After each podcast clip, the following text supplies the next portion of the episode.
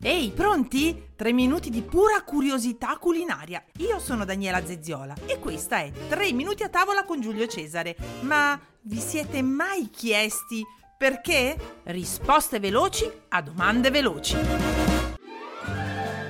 Mister Ketchup, quella salsa rossa tipicamente abbinata a panini, sandwich, patatine, hamburger. Ma la sua origine americana mi verrebbe di dire, ma mi sa che mi sbaglio. Forse forse nasce da una ricetta tradizionale indocinese? Salto indietro nel tempo per scoprirlo.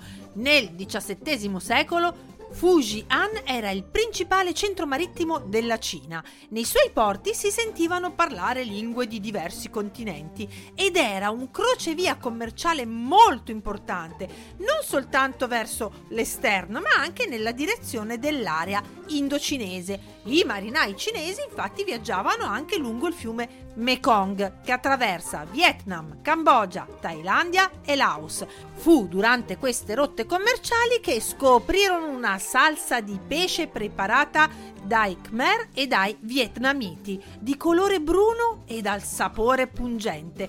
Tra gli ingredienti c'erano anche le acciughe salate e fermentate. Per i cinesi questa salsa divenne ketchup o ketchup Comunque significava letteralmente salsa di pesce conservato.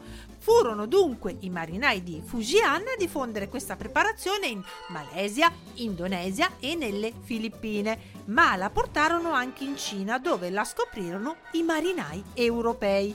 La salsa di pesce piaceva talmente tanto che nel XVII secolo crebbe il consumo di ketchup ketchup anche in Europa. Un piccolo problema.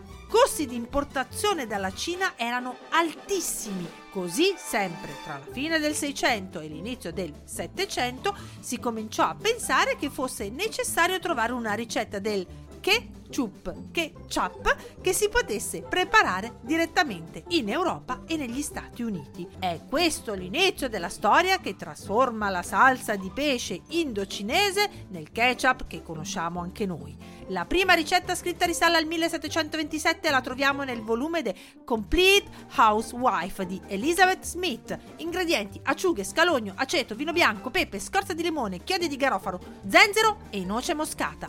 Sempre nello stesso periodo iniziano a diffondersi anche alcune varianti, come quella ai funghi in Gran Bretagna e quella al pomodoro probabilmente negli Stati Uniti. Qui James Mees pubblicò nel 1812 la prima ricetta di tomato ketchup, una variante della classica salsa. Una salsa al pomodoro ben rispondeva ai gusti degli americani dell'epoca, che si attrezzarono presto sia per prepararla in casa sia per venderla. Il marchio però che ne fece la differenza fu senza dubbio Heinz che iniziò a produrre il tomato ketchup nel 1876.